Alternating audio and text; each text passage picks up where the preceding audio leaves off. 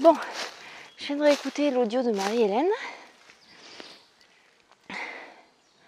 Effectivement, je pense que je me suis trompée. Mais j'ai quand même décidé d'aller au bout de la montée. Et là, je suis super contente parce que je viens de tomber sur une clôture.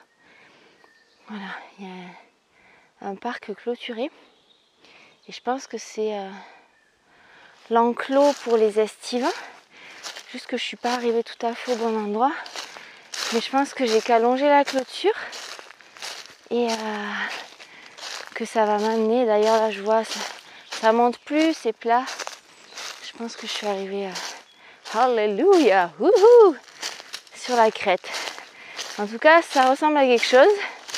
Parce que là, je t'avoue que j'étais dans une forêt, il n'y avait aucun marquage. C'était que des pistes euh, forestières.